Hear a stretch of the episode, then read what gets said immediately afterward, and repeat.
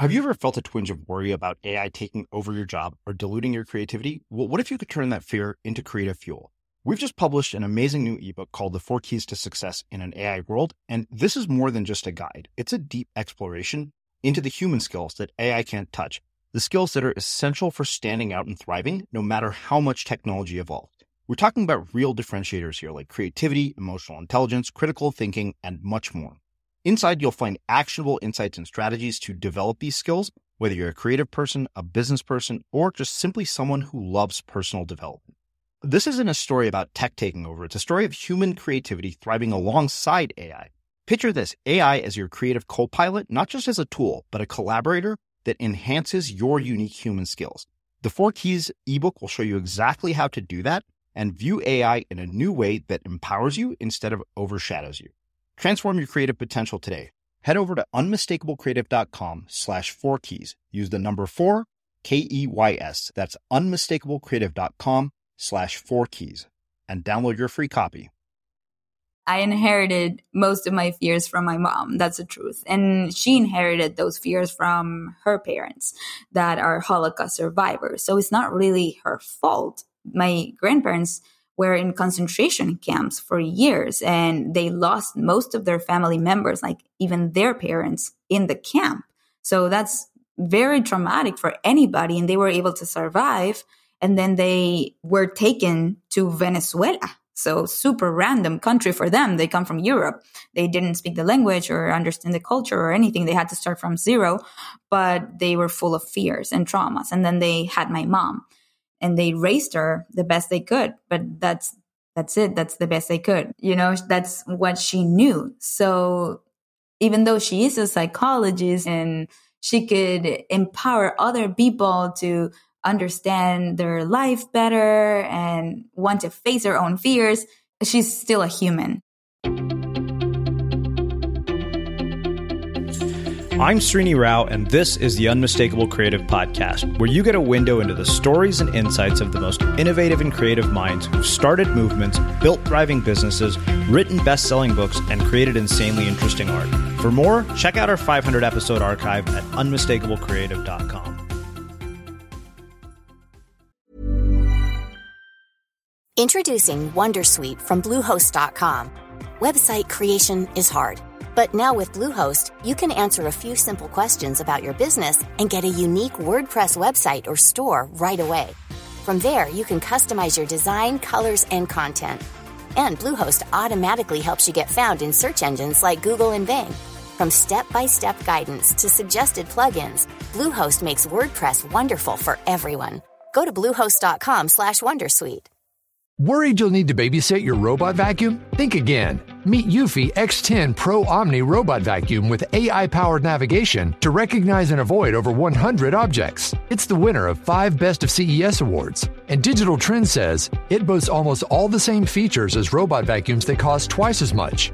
Want to know more? Go to eufy.com. That's EUFY.com and discover X10 Pro Omni, the best in class all in one robot vacuum for only $799.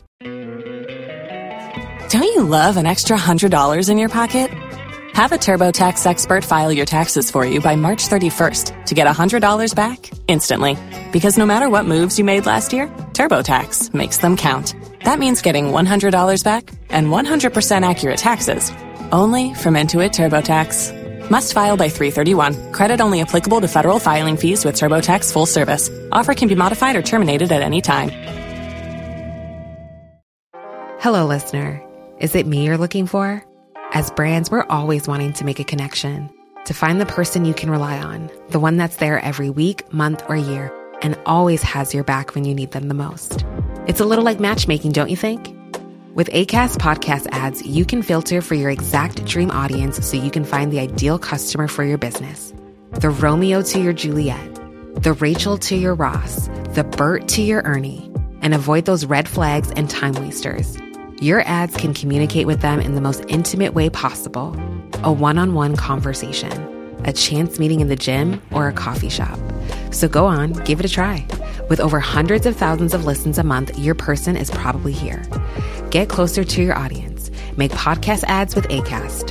Head to go.acast.com to get started. Let's talk about aging. It's inevitable, right? But what if I told you there's a new way to age led by Solgar Cellular Nutrition? They believe, and I do too, that you can transform the way you age cell by cell with the power of cellular nutrition. As we age, our cellular function declines. Your regular multivitamins and minerals might not be enough to combat these age related declines, and that's where Solgar Cellular Nutrition comes in. It's formulated with targeted cellular nutrients that work with your body's natural processes deep inside your cells to help you fight cellular decline and promote cell health across three benefit areas. It supports cell energy, repair, and vitality, muscle strength, and even glutathione production to help protect cells. So let's own our healthy aging narrative. Visit cellularnutrition.solgar.com to learn more. Again, that's cellularnutrition.solgar.com to learn more. Solgar Cellular Nutrition. We go cell deep. These statements have not been evaluated by the Food and Drug Administration. This product is not intended to diagnose, treat, cure, or prevent any disease. Michelle, welcome to the Unmistakable Creative. Thanks so much for taking the time to join us. My pleasure. Thank you for having me. Yeah, it is my pleasure to have you here. So I was introduced to you by way of Patrick McGinnis, who told me about the work that you're doing uh, around fear, which uh, I think I have found is a huge issue, particularly for many creatives. But um, before we get into all that, uh, I want to start by asking you where in the world did you grow up and what impact did where you grew up end up having on the choices that you've made with your life and your career? Wow. Deep question right off the bat. I like it. Um, so I grew up in Caracas, Venezuela, in Latin America. Uh, for the for the first 19 years of my life, I lived there, and it had a huge impact on my like who I am today. Uh, Venezuela is like the rest of Latin America, very warm country, very human, very, you know, uh, we're people, pe- people, people, people. No, that doesn't sound good.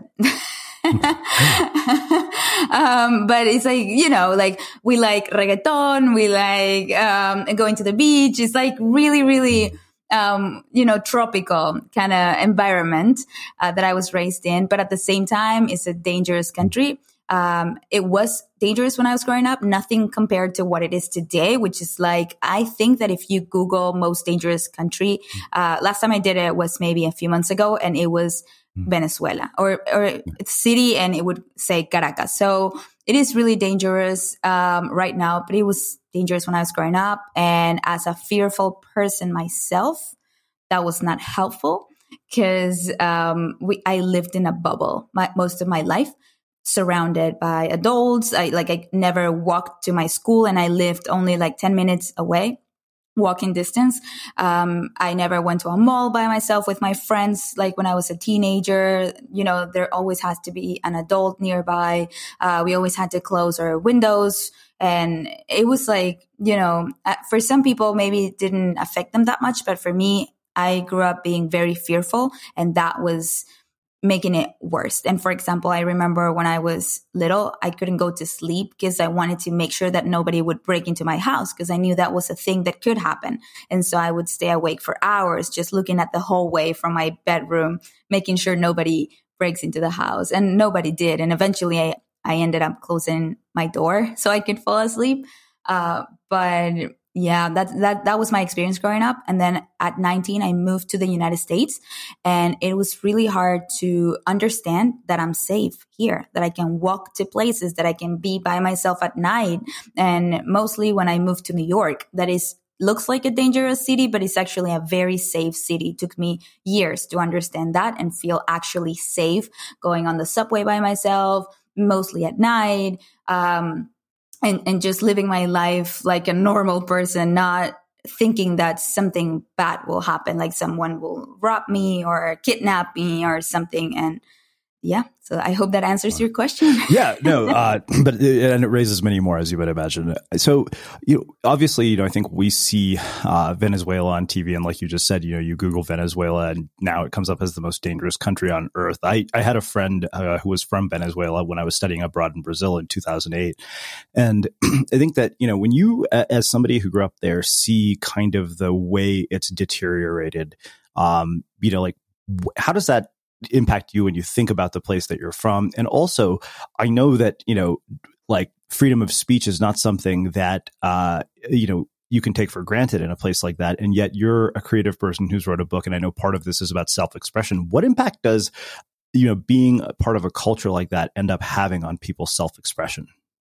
So it's really weird to miss a place that no longer exists. Because even though Venezuela is still there, it is not the Venezuela that I grew up in. It's very different. It changed so much. I left into in 2007 when things were getting really bad, they were they were already started to kidnap a lot of people, which was not the case when I was growing up. It was like a rare thing, but then it became something very common. Like my friends got kidnapped and friends of friends and family members and everybody started leaving. So I was one of the first ones to leave from my friends. And then eventually they all left to the point that I don't have anybody left in Venezuela right now. I don't have mm. family members uh, or friends. so if I would go back, I would not even have a place to stay. I would have to stay at a hotel. So it is that it's so weird. It's like I want to go back. I miss it so much. I haven't been back since 2014. I went back for only a day for a wedding and that's it. So of course I miss it. And also my husband is from there. We met there. Uh, we spent our first year of our relationship there and then we left together. And so we both miss it. We both talk about it. And actually, a few days ago, we were doing a meditation practice, like a, with a journal exercise. And one of the exercises was to write a letter to your country. And it was like tears. It was so sad. And it's, it, it it's, it's hard because you no longer feel you belong anywhere.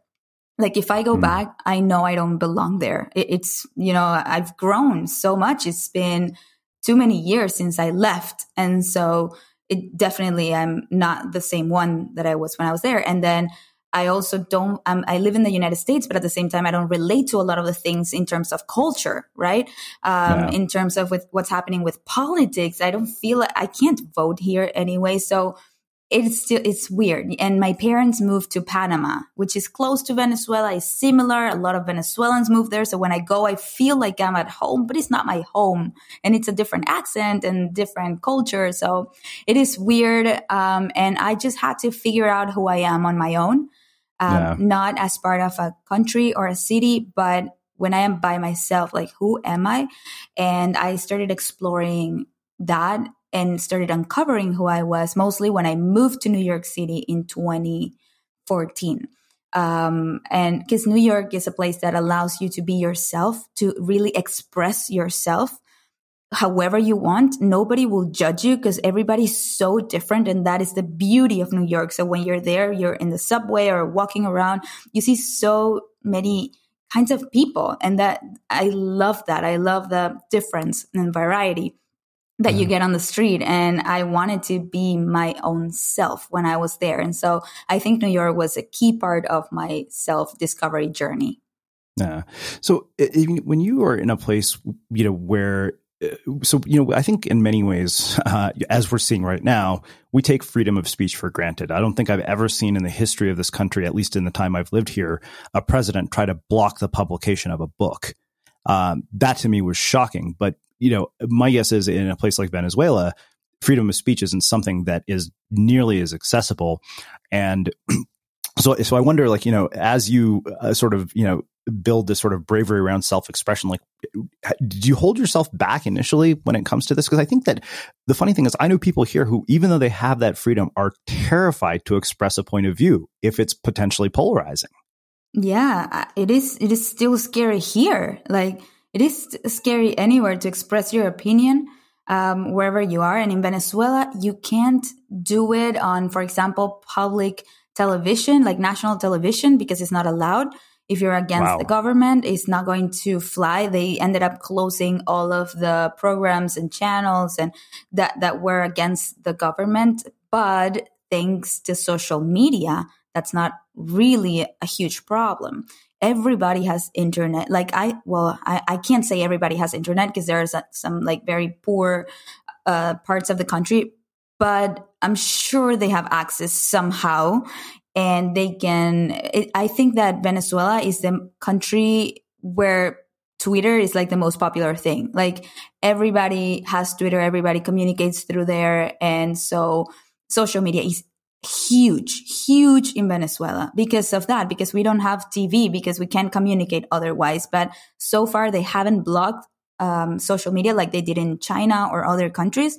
And so I guess we're lucky. Thank, thank you, social yeah. media. Yeah. So, I, yeah, somebody who has seen what happens in that situation, do you look around at what's happening now in our country and wonder if, eh, like, I, I can't help but ask you, like, do you see signs, similarities, and the possibility of heading in a similar direction?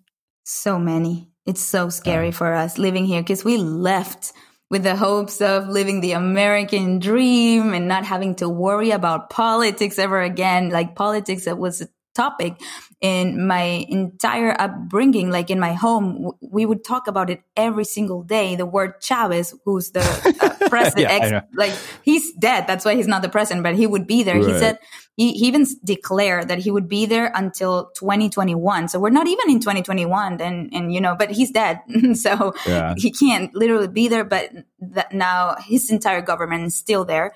And so uh, it was so good to move here. And then oh, the Obamas won. and then we felt like oh we belong here and then this whole thing happened and politics again is a huge topic and i'm so tired of it yeah. Well, yeah, it's funny because I remember one of my, my, my friend from Venezuela when I was studying abroad in Brazil, he said, yeah, he's like, Chavez is the kind of person who literally will just get on national TV and talk for three hours and or force five. the entire country to listen. Yeah. He was saying you just hear these ridiculously long speeches. Yeah. Yeah. yeah. Oh my God. Yeah. Uh, and I was, I was still a kid. I grew up with this in mind, like hearing to politics and, and just yesterday I was with my nephew who is four, no, he's six years old now. And he was Maduro is now the president, right? And he's like, we should kill Maduro. And I'm like, what are you talking about? Like, eh, wow. you, you, we are in the United States. Why, why do you even know these things? But it's inevitable. Yeah. So speaking of the United States, so one of the things I always wonder uh, is when somebody comes from a new country to a place like here, what aspects of the culture did you find to be shocking? What did you find difficult to adapt to? Um, you know, when you contrast it, like what were the differences that you saw? What do you find it, you know, like hardest? Uh, what what did you find most difficult about the experience? Um, well, my first city that I moved to was Savannah, Georgia. Oh, and oh, wow. so, yeah, and it was very, very different from where I come from. And at first, it's like, oh, Savannah, what a cute town, you know, and you would only surround yourself with students because that's it. Like most of the town is just students and professors, and that's it. But then I started to to realize the difference in like, for example, the bus drivers and and how uh, it was. I come from a country where like bus drivers are like the most uplifting and cheerful and like loving people and i don't know like it's like there's no racism or at least i didn't experience it when i was growing up because um, there's no history of slavery like recent history of slavery the, the recent the history of slavery in my country is like really really old like when Cristobal Columbus, like Christopher Columbus, sorry, uh, discover America and whatever. And so that's when it happened. Then it all went away.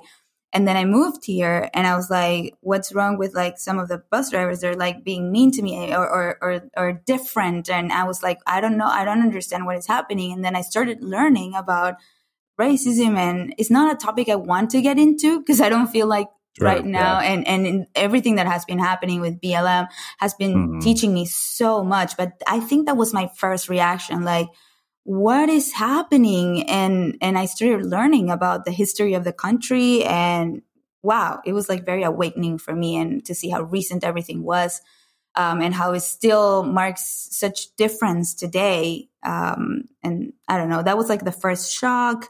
And then also in I feel in Latin America, we're very like real and vulnerable. And if we feel something, we say it. And in the United States, people are more reserved. Like mm-hmm. everything's fine. Or, you know, like it, they're not that expressive or not that vulnerable about how they feel. And then I learned that vulnerability is like not a thing here. And then, you know, Brené Brown, if you follow her, she started talking about vulnerability and she became this huge thing. And I don't think that would have been the case in, for example, Latin America or Venezuela. right. Because we are a very vulnerable culture. Like we just say things as they are most of the time. Yeah. We, we don't pretend everything's fine all the time. We're not taught that way. We're taught to like fight for whatever we want and speak up and be loud. and so yeah. that was like another big difference. I'm like, ooh, I'm, I'm very honest and transparent and vulnerable. And people were surprised by that with me. Hmm. So I love the idea of, you know, this, you know, honesty, transparency, vulnerability, and the willingness to speak up. And, and it just, you know, makes a perfect segue to what I want to ask about next, which is what uh, kind of advice did you get from your parents uh, about making your way in the world? Because, you know, like standard Indian parent narrative is go be a doctor, lawyer, engineer. And speaking up is one of those things that's kind of a double edged sword with an Indian parent. You're like, okay, fine. like you're, you're, you're kind of taught to just keep quiet and listen when it comes to adults. I grew up, and this also makes a difference with um, my mom is a therapist. I remember that. And you know how therapists are. They're yeah. like very open and they listen. That's what they do. They listen. So my mom encouraged me always to speak up and say how I feel and express what I want and express why I disagree with some things. And she was fine with that. And so I always had a voice in my family and they always respected my desires and they always consult like wanted to know what I wanted to do and and I for example like I don't know I think this is just a parenting style. My parents are not that strict you know like other parents like my dad they, they would allow a lot of self-expression and I think that really helped me and shape my personality. Like I remember my dad every year wanted to paint the house and he would tell me uh, he would ask me like which color do you want to paint your room? And every year i would just choose two colors that go well together according to me like a seven year old girl. And they would never say i don't know michelle think about it. I don't think that's a good idea. He will always say like sure. And he would take me to the like the painting store or whatever with a where where where he would buy the paint. And he would just say choose whatever you want. And then i choose something and he literally buy it. And he never like questioned my choices. I would, I could choose black, you know, and he would be okay with that. He's like, then you're the one that has to live with that color for a whole year. We're not painting it back, you know? Yeah. And so that was really good. And so I always chose what to do. Like, summers i i i was always a very artistic person. So i was like summer i want to go to like ceramics camp or like painting camp or whatever. And they would just support me in all of those decisions uh, which was really really helpful Wow. So I, I, I, remember distinctly underlining this, the thing where you mentioned that your mom was a therapist. And, it, you know, it's funny because I've talked to people who have had parents who either were really heavily into personal development and, you know, encourage them to explore it or you know, same kind of like, you know, therapists. What I wonder are, is, are there ever moments with your mom where you have to say, okay, stop being a therapist and just be my mom?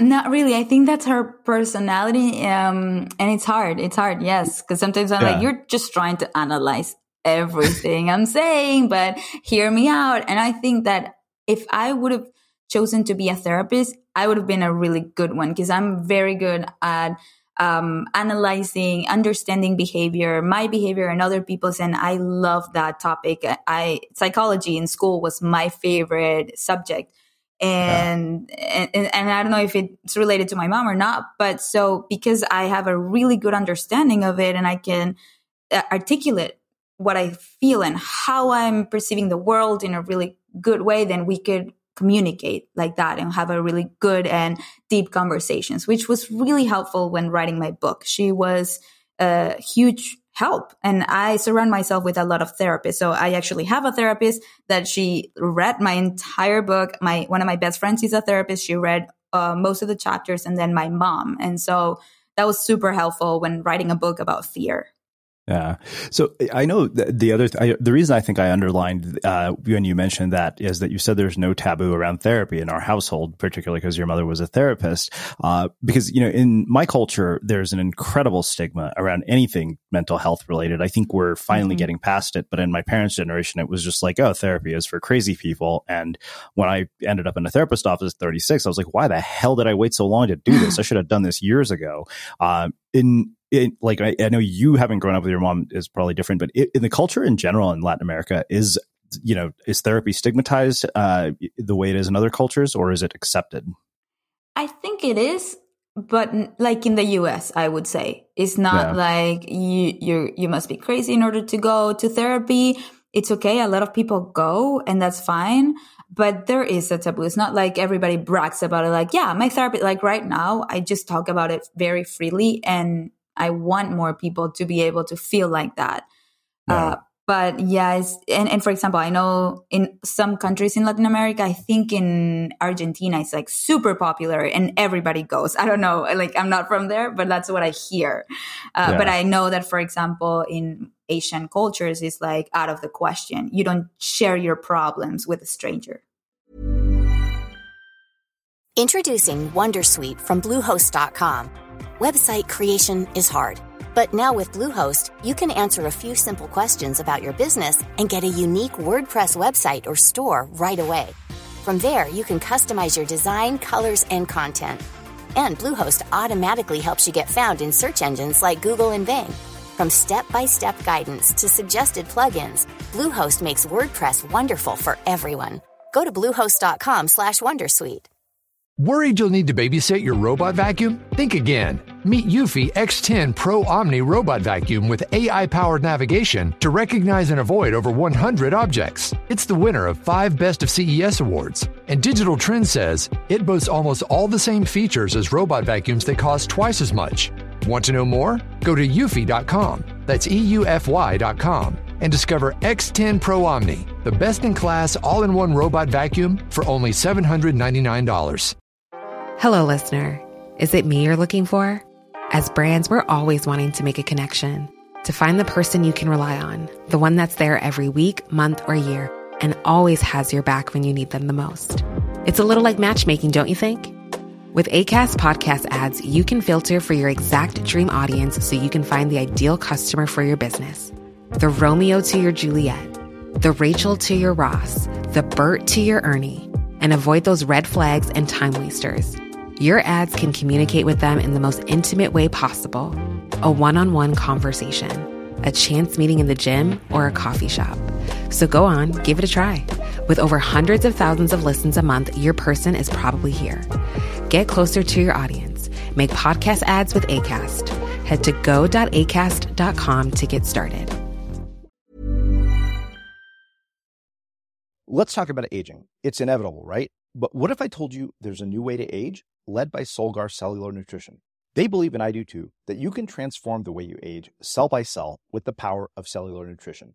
As we age, our cellular function declines. Your regular multivitamins and minerals might not be enough to combat these age related declines, and that's where Solgar Cellular Nutrition comes in.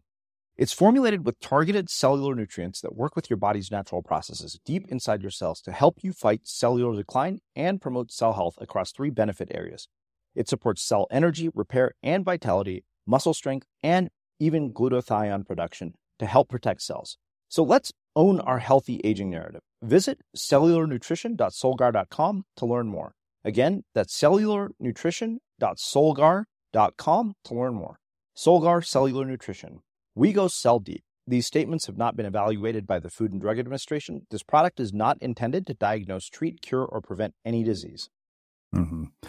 Well, speaking of which, so I think it's fascinating to me that you grew up with a mother who's a therapist, and yet you're having to, you know, like confront this issue of fear because I think that a lot of people hearing that, I'm like, oh, you know, a mom is a therapist. It means I could solve every problem I ever have by the time I get out of childhood, which I know is totally insane and unrealistic. But uh, what, what what in particular led you down this path of wanting to go so much deeper into fear and explore it?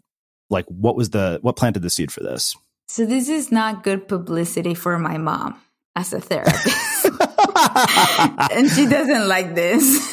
She's like, Michelle, please be more careful. We don't want me to starve, you know, not have any clients yeah. because of what you're sharing all over the internet. Um, but the truth is that I inherited most of my fears from my mom. That's the truth. And she yeah. inherited those fears from her parents that are Holocaust survivors. So it's not really her fault. She was born in a house with a lot of trauma. My grandparents were in concentration camps for years and they lost most of their family members, like even their parents in the camp. So that's very traumatic for anybody and they were able to survive. And then they, they were taken to Venezuela. So super random country for them. They come from Europe. They didn't speak the language or understand the cu- culture or anything. They had to start from zero, but they were full of fears and traumas. And then they had my mom and, and they raised her the best they could, but that's, that's it. That's the best they could, you know? So, um, so she grew up with all these traumas and then she never left the house until she got married and then she had me. And then, you know, that's what she knew. So even though she is a psychologist and, and she could empower other people to understand their life better and want to face her own fears, she's still a human. So she has all of her, these traumas of her own. And it's inevitable. Every therapist is a human at the end of the day and they have to deal with their own stuff. That doesn't mean that they are bad therapists or that they cannot help somebody else. Uh, for example, I'm helping a lot of people overcome their fears while at the same time I'm dealing with a lot of fear myself. So I'm still a very fearful person. Um, but I just challenge myself every day and then I will have the duty to raise courageous kids, but I have no idea uh, if I will be able to do a good job, but I'll try. Mm, wow.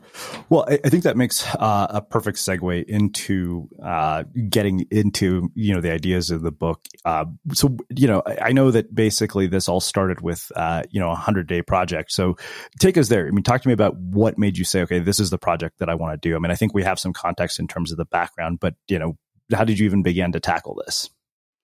Wow. So it was in 2015. I moved to New York only a few months before, like prior to starting the project and I was studying branding at the School of Visual Arts. I was doing a master's and it was in a class of self branding that I, we had to do a 100 day project of our choice. So we had to choose one thing we would, we were going to do repeatedly for 100 days in a row. And it could be anything as long as it's something that helps you grow or improve in some way. And so I thought at first that I was going to do something related to branding, maybe brand 100 I don't know, one, one, one company in 100 ways, right? Or uh, go to 100 restaurants and analyze their brand and their food and whatever. But then what I realized is that the one thing that was keeping me from actually achieving my dreams and fulfilling my potential and enjoying New York to the fullest was my fears. Like my, not even the fear, but the unwillingness to go after my fears and always stay in my comfort zone. And so that's when I decided that it was time for me at 26 years old to start facing one fear a day for the first time in my life. So I literally went from saying no thanks to everything that made me uncomfortable to saying, let me try. And that's how it all started. I, I not only faced one fear a day, but I started recording myself on video and uploading these videos to YouTube. So every day I would, and I was working full time in advertising and I was going to my master's in branding. And this was not even my thesis. It was, this was just an additional project. So it was a lot to take on, but I knew that this had the potential to change my entire life and even my career because my idea was to graduate from the program, quit my job in advertising and find an amazing job in New York uh, outside of ad- advertising because I realized I don't like advertising. I wanted to find something either in branding or go work for a company that I love, like Instagram or Google. Um, and since New York is so competitive, I needed to have an amazing portfolio. And I was like, I'm not only going to face my fears, but I'm going to put all of my skills into this project. So I'm going to uh, edit amazing videos. Even I started using stop motion and everything at the beginning of every video. Um, I did a blog. I created an emoji meter so I could measure the level of fear that I had before, during, and after each of the experiences.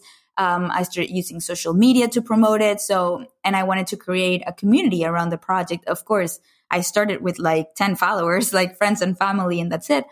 But eventually the project went viral uh, around like fear number 40 or so.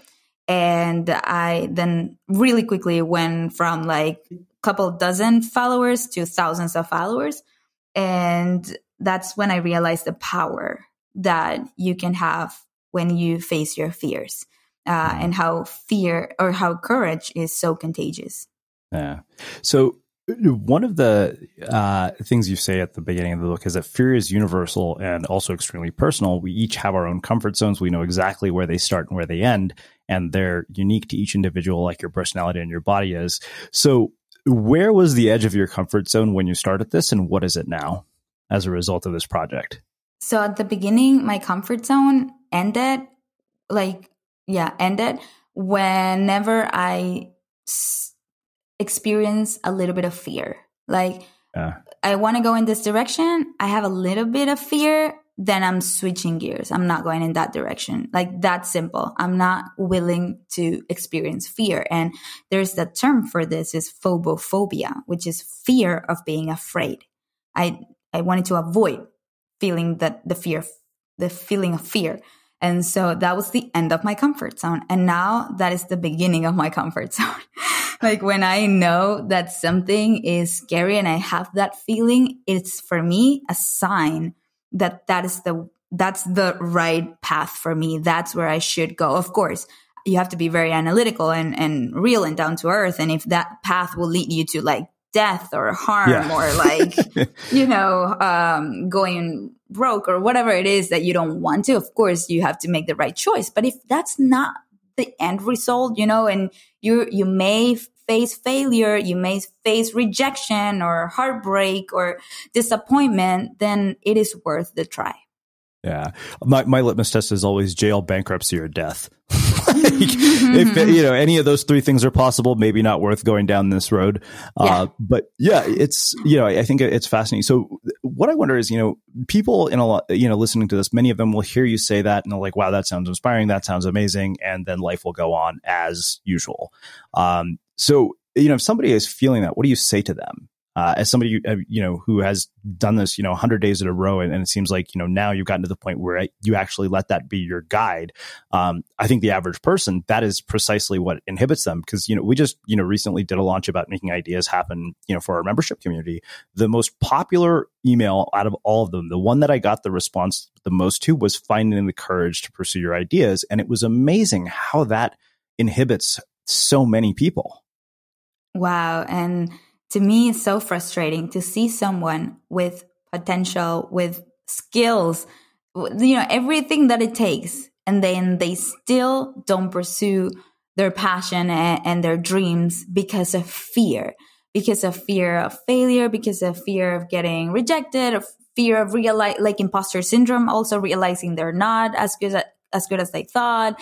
Whatever it is that fear uh, it is just a lie we're telling ourselves and it's preventing us from at least trying these things. And for example, when I see someone close to me that is going through this and I know they have all the potential they need, I try to be there so much for that person. And every post that I write, I have that person in mind because I want that person to read it and get inspired. And I can say that I've inspired so many of my friends and close family members to dare to do things they never thought that it, it, it, could actually become a reality. And they're experiencing right now that. And you have to see the messages that I receive from them, like crying, crying voice messages saying, thank you. And, and saying, I'm fulfilling my purpose because you fulfilled yours of inspiring yeah. me. And that it's amazing to inspire hundreds and thousands of people. But if you can inspire someone close to you, nothing compares to that. Yeah. So the thing that's interesting, you also make uh, this distinction between, uh, you know, being fearless or brave. And you say that a person isn't either fearless or fearful.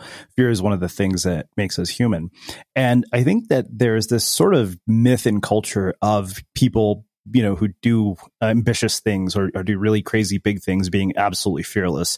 You know i've interviewed a, as a an avid surfer i've interviewed a few big wave surfers and you know I asked them like you know is fear involved? They're like yeah if there was no fear involved you'll do something really stupid in the water that mm-hmm. might cause you to die. But how do you make that distinction you know between being fearless and being brave? Because i think that you know what i found is that there's a fine line between recklessness and a healthy capacity for risk yeah, what I believe is that the word fearless is sort of trendy right now and people love to use it. And a lot of clients call me and say that they want me to talk about fearless leadership and teach their employees how to be fearless.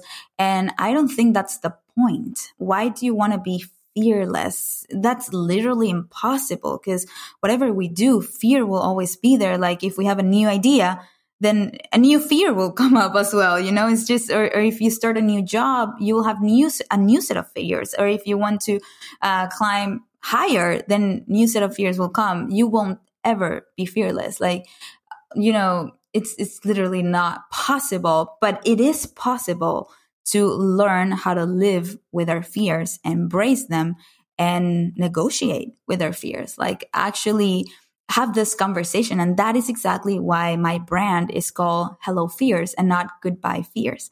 You know, the mm. other day, a little kid asked me, like, I, I told her something about Hello Fears. She was like four years old and she's like, why not Goodbye Fears? And that left me thinking, I'm like, ooh, why not goodbye fears? she made me question my entire brand and yeah. my book. And then I thought about it and I'm like, when you say goodbye to something, you're closing the door. You're giving your back to that. You're like waving goodbye, ignoring that. But when you say hello, it's like when you knock on the door, you open the door, you embrace it. And fear, like I'm saying, will always be there. So why not learn how to live with that? And even my project, my project was called 100 Days Without Fear. And that's not right. Now looking back, it was yeah. 100 days of plenty of fear. It's the most fear I've experienced in my life. So, you know, and I even used the word fearless a lot at the beginning of the project until people started calling me the fearless girl. And then I felt as if I couldn't fit the definition of fearless girl because I'm like, I'm full of fear. Like, I don't know what they mean by being fearless. Just because I'm facing my fears, that makes me fearless. Hell no, I'm still experiencing fear every single day.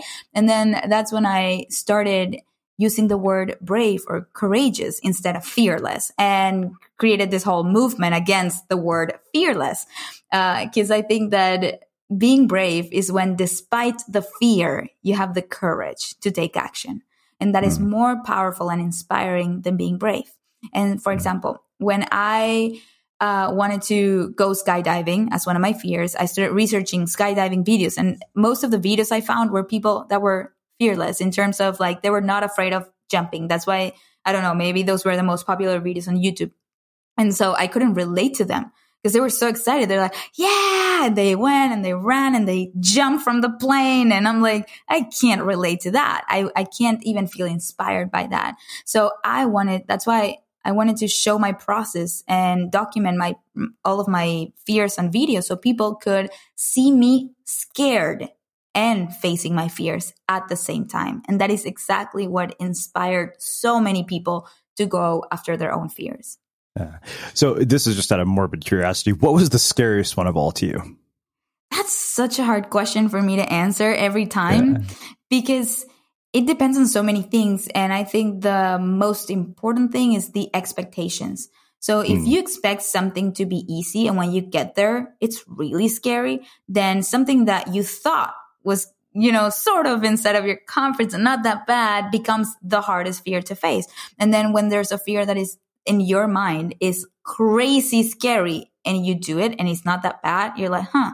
So it's hard to measure eh, you know the the project in that way and if you ask me yeah. for example which one was the scariest before facing it or during or after the answer will completely change so to give you an example before facing it i think holding a tarantula was the scariest one that was not even part of my list. I was like, I'm yeah. not holding a tarantula for this project. I'm ignoring that I have that fear like everybody else, of course. and I don't need to, you know, do it. I'll just face another hundred fears. And then one day I visited my brother in Savannah because he was there studying and um, he was his graduation and i went and he's like oh my roommate has a tarantula you should hold it and i was in the middle of the project and I was like, how can I say no to this? Like literally God put this tarantula here so I can face my fear. And I thought my heart was going to jump off my chest. It was like horrible. I thought I was going to die. It was going to be the worst experience of my life. And then I held the tarantula and it was so nice. It was so delicate, elegant as she was like crawling up my arm. I was not uncomfortable at all. I was like, wow. that's it this is not, I even consider getting a tarantula. I'm like, that would be cool. The fear girl has a tarantula as a pet. I think that goes with the brand now. Um, but then other fears that I thought were going to be easier, like for example, doing trapeze. I was uh-huh. like, that sounds fun. Trapeze. Of course, I've never done it outside of my comfort zone, but let me try it. And then when I went there, I was like, I was in shock. I was panicked. I was like, you know, this is not it. And I did skydiving the day before and I was like, this is worse than skydiving. This is so hard. And yeah, it's all a matter of expectations. Mm, wow. So you know, the other thing that I, you know, that really struck me was you make this distinction, and you made a good, you, you, made a point to spend a lot of time talking about this. Is the difference between comfort and happiness? You said that most people tend to seek comfort, not happiness. Two things that can easily get confused. For some, comfort is happiness. The more comfortable they are, the less challenged they feel, and the happier they believe they are. And uh, you know, it's funny because I think that it's such a fitting quote given that we're in the midst of a crisis. Like I've realized the biggest changes I've ever made in my life always come in periods of immense discomfort. Um, you know, like graduating into a recession after finishing business mm-hmm. school was the only re- is the only reason Unmistakable Creative exists today. Like, had that not happened, I think I would have stayed mm-hmm. in a situation of comfort. So, uh, two things come from that. Um, one, how do people recognize that they are making they're confusing the two? And mm-hmm. you know, if people don't have something that is you know putting them in a position of discomfort, what can they do to catalyze that change? Yeah. So in my case, I was checking society's boxes like I was expected to. I went to college, graduated with a really good GPA, two majors, well, major, minor. Um, I went to, I found a really good job in advertising at one of the best agencies in Miami. Um, and a really good position, good salary, everything. And then I got married to an amazing man. So I was doing everything I was expected to, and I was checking these boxes. And then I'm like, what is next? To have children and then grandchildren and then die? That's it? So I started having panic attacks literally about that because I was like, I don't get it. What's next in my life? Like I'm only 23. By 23 years old, I was already married, good job, you know, everything I had to accomplish by that time, I did it. And then I was like lost. I'm like, I still have like, hopefully at least, I don't know, 60 or um, 50 more years of life, what I'm going to do. And, and I'm like, is this happiness? Like, I, I mean, I'm comfortable, but am I happy? That, that's the question I started asking myself. And I looked around and my friends, they all seemed okay living that kind of life. They all started buying houses. They started getting pregnant. And I'm like, I don't know. I started questioning a lot. And I'm like, I don't know if this is real happiness. And that's when I started going to therapy. And mm. in therapy, I realized that I needed more challenges in my life and that I was not happy with so much comfort around me. Um, I felt like I was way too young to be experiencing that kind of comfort. Like I already had a two bedroom, two bathroom, nice apartment in a really nice building in a nice area. And I'm like, what, what, what's there to look forward to if I already have all the things I want or need right now. And so that is when I made the decision to move to New York. And I was like, I need discomfort in my life. I need to hustle. I, cause also I, I had a, had, I was very ambitious and I'm, I'm still very ambitious and I was not fulfilling that ambition because I was too comfortable. And I, I remember like one of the triggers was going to the movie theater to watch the movie Jobs, the one with Ashton Kutcher mm-hmm. that he's yeah. like Steve Jobs. Yeah. And I was like, he made a huge dent in the world. He changed the world. And what am I doing?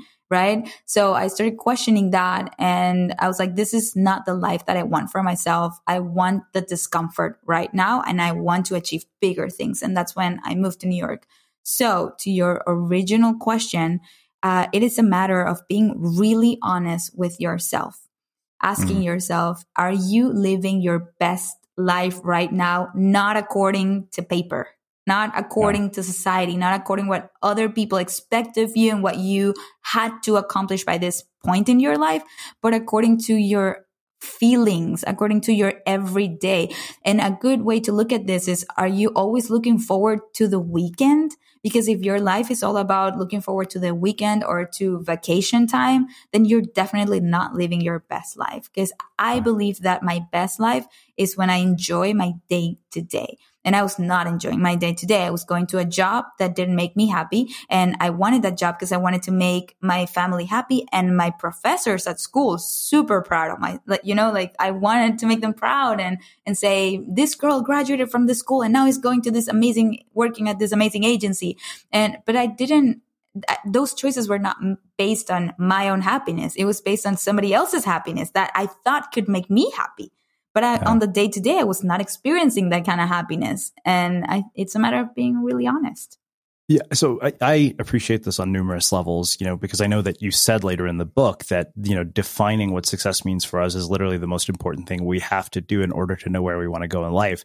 And I think that, you know, that is particularly challenging because not only do you have definitions that come from, you know, sort of parents and peers and, and society, you get definitions coming from people like you who come to shows like mine who you know read books mm-hmm. like yours read books like mine and i think that one of the things i've seen happen um, is that in many ways like we've traded in you know society's definition of success mm-hmm. for some internet celebrities definition of success like oh mm-hmm. this is the tim ferriss definition of success so yeah. we claim that we're succeeding on our own terms yet that whole idea of succeeding on our own terms has been handed to us by somebody else mm-hmm. and i wonder how in that situation you can have the coexistence of both fulfillment and ambition because i think that often we're ambitious to the point where we're perpetually unfulfilled i know this from my own experience and even ryan holiday uh, when he mm-hmm. was here he said you know like people think that there's this sort of next level of significance you know like where you get to sort of hey you know i'm no longer senator i'm the president i'm no longer just an author who got published i'm a new york times bestselling author mm-hmm. and he said and that's that belief is good on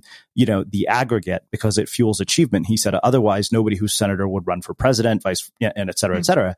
But he said on the aggregate level, it's a lie. And so, mm-hmm. you know, having, you know, said what you did about ambition and, and, you know, fulfillment, how can you, can the two coexist without you losing your mind? And if so, how? This is a really great question. I love this conversation and where this is going. And it is true. And you know what? I even had that problem with some people that were following me that they were like, Michelle, you're constantly pushing us to want more and do more. But what if I'm happy just having a normal job, being married to this normal husband and, you know, having my kids and that's it? You know, is there something wrong with that? Like, I feel like you're pushing us sometimes to all become, you know, this influencers or whatever, or, or achieve unimaginable dreams. And that made me realize that I, whenever I speak, I also have to be very like inclusive of everybody's dreams. And if your dream is to maybe be a stay at home mom, that's perfectly accepted. Like that's fine. That's great. And I don't know, it just shifted a little bit my speech also and how I talk. And I say like, if being, for example, a stay at home mom and you're doing this just because your husband is expecting you to do this, that's not right. But if you're doing it because you're so happy doing it and that's, you know, you're fulfilling your own definition of success, that's amazing. And I'm so happy for you. So it is not a matter of like what I say is success or my own definition, but a matter of discovering your own and having the courage to pursue that, even if that definition is being a stay-at-home mom or just having a very normal, you know, job, but, but then, you know, enjoying your life on the day to day with your family. And that's perfectly fine. So I think that's, that's a great question. Oh, and I wanted to go somewhere else with this and I forgot. Do you have? Yeah. So no, I mean, we're talking sort of about the, the sort of next level achievement, right? Because mm-hmm. yeah, I mean, I think there's that too, right? We sort of, in a lot of ways, sometimes I think that, you know, and I, have said I'm probably guilty of it too, that part of what this sort of culture of, you know, self-help and internet celebrities is, has done is to plant seeds of dissatisfaction where there weren't any before. Mm-hmm. Yeah. Wow. I feel like I have too much to say, and I don't know where like where to start. Say whatever comes to your mind. Uh, you know, um, wait, I'm thinking. I don't know what I I wanted to say something I forgot. What was it? about the definition of success and well yeah like okay so also i think a really important thing is that we need to understand what are the main things that we value so when we like we uh, um, aspire for more we don't lose those things in the way and i don't know if that was clear but i'll give you an example me and my husband we work together and we value freedom a lot. Both of us. It's one of our values as individuals and as a couple. So in one way, we wanted to grow and crush it and, you know, become this next big thing. But on the other hand, what we realize is that by doing that, we will be losing our freedom because then we will have a huge team of people. And then we may even have to find a to, to have a headquarters and offices and you know employees and all of that. And then grow grow grow to the point that you have so many people to manage and so many things that you take take that you have to take care of that at the end of the day you don't you're not free. You're not the owner of your own time and so when we had this realization we understood that yes we want to grow but to a certain point we don't want to like build an empire. We just want to continue speaking and, you know, having a good life, but we don't need that. For example, a point of like comparison to us is the Hollis, like Rachel and Dave Hollis. She's also a speaker. She then wrote a book. She became a bestseller. And after that, in two years, they started building a huge empire. They hire 50 people. They moved from California to Texas. They have offices. They started doing their own events. And it's for us on the outside, it's like, yeah, that looks amazing. But at the same time, we understand that they're not completely owners of their own time. They have so yeah. much going on and that is not the kind of life that we want. So it's a balance of yes, we want more. And definitely I want my book to do very well and hit the New York Times bestseller list. But at the same time, I want to have control of my life and not just because I achieve these things, change my entire life around it. Another example that I have as a reference in my life is Brene Brown that even though she is an amazing um, now celebrity in the self-help world and you know her books are doing so good at the same time she has a lot of boundaries and she's a lot she looks like she's home a lot with her family and she's you know i think she still teaches for yeah. university and so and i respect that a lot and i know that because we're represented by the same agent so, mm-hmm. and, and, I, I love that about her. Like, even though, yeah, she achieved so much success, she still wants to keep her life, uh, be the owner of her own time. Yeah, it's it's funny you talk about that because I think people often don't see that. You know, by the way, when you have this big thing that you think you want, like there's a downside to all of it. And like anything you get, I remember one of my old mentors who we had as a guest in the show here said, "Okay, you want a TV show?" He's like, "Great." He's like, "Guess what?" He's like, "Now you can't go out in public anymore or go to mm-hmm. a restaurant without people bothering you." He said, "For every single thing, there's sort of a counter intention that comes with it that you never think about. Uh, you know, like you get to sort of celebrity level, and mm-hmm. it, it's kind of you know it, you, you, mentioned boundaries but it is it is interesting because i think you know you see something like rachel hollis and we only see what they show the world to the outside mm-hmm. you don't see what happens behind the scenes um, well there's an article from tim ferriss i don't know if you read it like it's from a few months ago saying all of the downside of being famous and all of the publicity and how he, he had to take care of himself so much and how he can't just checking into any hotel and all these things that got me thinking a lot because I was the person that, oh, yes, I want to achieve more. Yes, I want to become this, you know, well known person that everybody knows who I am. But at the same time, reading those things brings you yeah. down to earth and you're like, do I want that? Really? And I don't know anymore. Also, another thing is that uh, for example, in Instagram, we all want more followers, right? We want to grow our community. But I am at one point right now, I have 90,000 followers where I get to engage with my followers. I know them. I know their stories. I answer all of the DMs that I get. And yes, it is a little bit overwhelming, but I enjoy it so much that it's part of my definition of success to have the time to uh, interact personally with my followers. I know their their handles, their little picture, like, and and I love that th- that interaction. And then when you look at, for example, Rachel Hollis 2.8 million followers. And I read in the comments, some people say to her, I remember when you used to remember, when you used to answer my DMs. And just reading that made yeah. me realize that I don't know if I want to grow that much because I want to continue this um, relationship with my followers. So it's funny because it, it, makes me think of, of, something you know. One of my mentors said. So we raised a you know an investor round sometime last year uh, from you know Pod Radio Public's venture fund who was investing in, in, podcasts. And you know I was talking to him earlier this year. I said, "What do you think about you know a Series A?" And he asked me. He said, "Do you want to build like a massive team that requires you to be at an office every day?" He said, "Because once you do that, there's no going back." Mm-hmm. Um, he said, "Your investors in a series A are not going to just be like, oh, let's make this thing mm. profitable. They're going to basically look for, we don't want profit. We want a 500x return. Mm-hmm. And he mm-hmm. said, and that fundamentally will alter everything. And, you know, the more I, th- it was, I mean, and I was like, wow, okay. That's, you, you, don't think about that. You, you think that, oh, like I'm going to have this huge sort of, you know, moment in, in, the spotlight, but then you don't, you forget that, by the way, after this comes immense amounts of work and mm-hmm. sacrifice that nobody ever sees. Exactly. And that is what I, I wrote chapter nine of my book, Hello Success, where I talk all about um, that. And I, I ask people to imagine their best possible life and then double that. And then I'm like, does that cause you happiness or anxiety? Yeah. And then if that the answer is anxiety, then go back and reimagine that. And like we were saying, you need to accurately define your what success means to you and what success doesn't mean to you. And we realized that the freedom was so important and that not having that was going to be like a really bad thing for our relationship. And we value our relationship above all. Like when we decided to work together, we said, we are the moment this is not working for us as a couple, we will stop working together. So our relationship is more important to us than our job and whatever we do.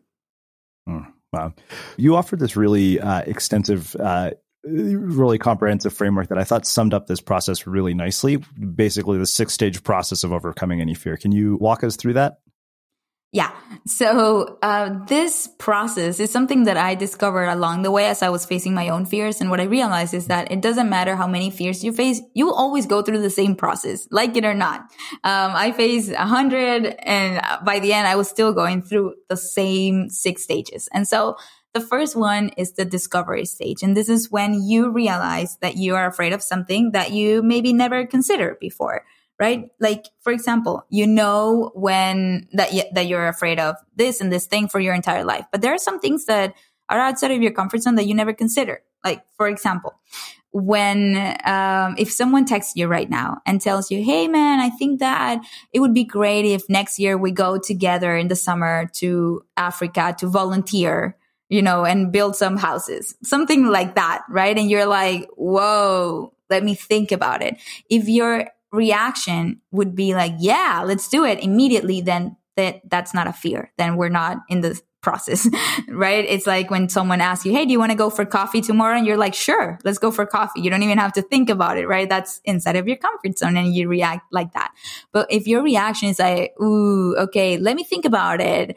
Uh, I'll get back to you. Then that means that whatever this person suggested is outside of your comfort zone and you you, you just realize that, hmm, I'm not sure if I want to go in that route. And then after that stage, the discovery stage, we go into the denial stage. And that's the part when we kind of make up excuses why we shouldn't do that thing, why it's not a good idea. And we say things like, ah, maybe that's not for me or this is not the right timing. And it's just excuses, right? It's our fear talking, saying, don't do it. you will regret it. You know, all these things. Um, and so most of the people just stay in that stage, in the denial stage, and they continue with their life. They go answer an email, forget about that and say, sorry, man, I don't think it's a good idea. And that's it. Uh, some people decide to come back to the idea and they're like, but what if that experience shaped my entire life? Or what if that experience um, you know, gets me to where I closer to where I want to be or, and they start considering the idea and that gets them into the determination stage. And then that's when they are determined that, hmm, maybe they do want to face that fear, take that risk. And so they make all the arrangements necessary. They make all the plans they need to do in order to go face that fear, take action. And then before going into the action stage, which is what you would assume comes next, there's a stage in the middle that is really hard to avoid. And it's called, I called it the WTF am I doing stage. And that's when you start questioning your decision to face that fear and you start freaking out. And you're like, maybe that was a really bad idea. I should say, say no to this, you know, and it's that moment when you're literally about to get, give the step. For for example, let's say you want to ask your partner for a divorce. You're about to say it. And in that moment, you start to regret it. You start thinking of all the worst possible cases, case scenarios. And you're like, that was a terrible idea. I shouldn't say that. Or you're about to go into your boss's office to ask for a raise and you're like, mm, maybe not. That was a terrible idea. And then you start canceling your appointment. Never mind. I figured it out. um, so the majority of the people just stay there. Um, they freak out, they regret it, and then they step away. But then only the brave ones are those who decide to move past that stage and go and take action. And then that lands them into the action stage. That's when you literally like pray to God and do it. it, it most of the time lasts only a few seconds, the action stage, or depends on the fear, of course, but it's like the first few seconds that are like the worst one. And then you just continue with that. And then at the end, you arrive into the celebratory stage. And the celebratory stage is when you experience what feeling proud of yourself feels like. Because I can tell you that I graduated with a really good GPA, I found a really good job, I got married, and I did all those things, but I never actually experienced what being proud of myself feels like. Um, I felt like all those things were things I had to do in order to move on with my life. Like those were the things that I was expected to do by my, I guess from me and other people. But it was only when I started to face my fears and achieve things that I, I didn't knew were possible, that's when I started to experience what feeling proud of myself actually feels like. Wow. Wow. Um, well, this has been absolutely incredible. Like, it's funny because I have so many more notes from your book, and I feel like I could talk to you for two hours if we really wanted to keep going. Um, but uh, I want to finish with uh, one final question, which is how we finish all of our interviews with the unmistakable creative. What do you think it is that makes somebody or something unmistakable? I think is how much they believe in themselves. Like the confidence they have in themselves, in their potential, in their dreams. I think I think that's what make them unmistakable. I have this quote in my book, really big. It's one of my favorite pages. Um, and then I turned that into a sticker that I have everywhere that it says, when you believe in yourself so much, you make others believe in you as well.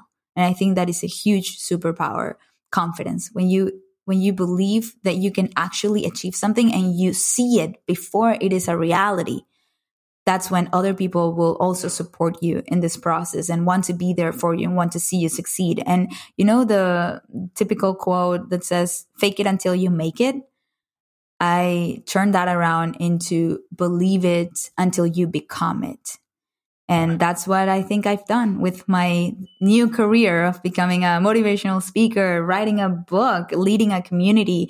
Those were things that I envisioned a long time ago. And I believe that these, they were a possibility. And there are still so many things that I have in my head that I want to accomplish and that I'm not there yet, but I don't have any doubt in my body that I can become that. Ah, amazing. Uh, well, I can see now why Patrick referred you to us. Um, I can't thank you enough for taking the time to join us and share your story and your insights with our listeners. Where can people find out more about you, your uh, book, your work, and everything else that you're up to? Uh, definitely go to Hello Fears on Instagram. I'm Hello Fears everywhere.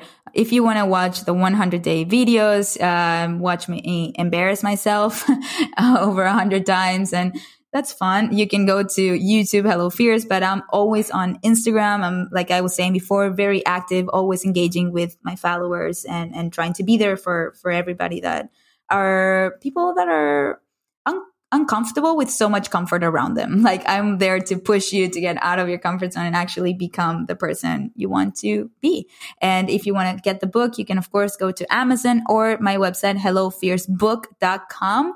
Uh, you'll be able to have so many resources there and reviews and it's, it's a fun page to visit. So you're welcome to go there. And if you speak Spanish, I have a podcast too. It's called desde el avión, from the plane. And it's cool because I only record conversations with my husband from the plane, like when we travel. Amazing. and for everybody listening, we will wrap the show with that. Thank you for listening to this episode of the Unmistakable Creative Podcast. While you were listening, were there any moments you found fascinating, inspiring, instructive, maybe even heartwarming? Can you think of anyone, a friend or a family member who would appreciate this moment? If so, take a second and share today's episode with that one person because good ideas and messages are meant to be shared. Worried you'll need to babysit your robot vacuum? Think again. Meet Eufy X10 Pro Omni Robot Vacuum with AI powered navigation to recognize and avoid over 100 objects. It's the winner of five Best of CES awards. And Digital Trends says it boasts almost all the same features as robot vacuums that cost twice as much.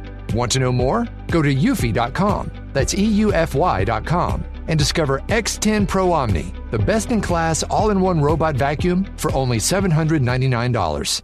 Marketers and advertisers, brands big and small. You've been after a special someone for a while now. You think they're into you. I mean, you share the same interests, both passionate about the same stuff. Why wouldn't they be? Wait. There's a moment of silence. It's finally just you two alone. They're waiting. Go on, shoot your shot. You've got a voice. Use it now. Hearts are racing. Breathing becomes heavier. This is your chance to win them over. So what are you going to say? Get closer to your audience, make podcast ads with ACAST. Head to go.acast.com slash closer to get started. Have you ever felt a twinge of worry about AI taking over your job or diluting your creativity? Well, what if you could turn that fear into creative fuel? We've just published an amazing new ebook called The Four Keys to Success in an AI World. And this is more than just a guide. It's a deep exploration into the human skills that AI can't touch, the skills that are essential for standing out and thriving, no matter how much technology evolves. We're talking about real differentiators here like creativity, emotional intelligence, critical thinking, and much more. Inside, you'll find actionable insights and strategies to develop these skills, whether you're a creative person, a business person, or just simply someone who loves personal development. This isn't a story about tech taking over. It's a story of human creativity thriving alongside AI. Picture this AI as your creative co pilot, not just as a tool, but a collaborator that enhances your unique human skills. The Four Keys ebook will show you exactly how to do that and view AI in a new way that empowers you instead of overshadows you. Transform your creative potential today. Head over to unmistakablecreative.com slash four keys. Use the number four, K E Y S. That's unmistakablecreative.com slash four keys and download your free copy.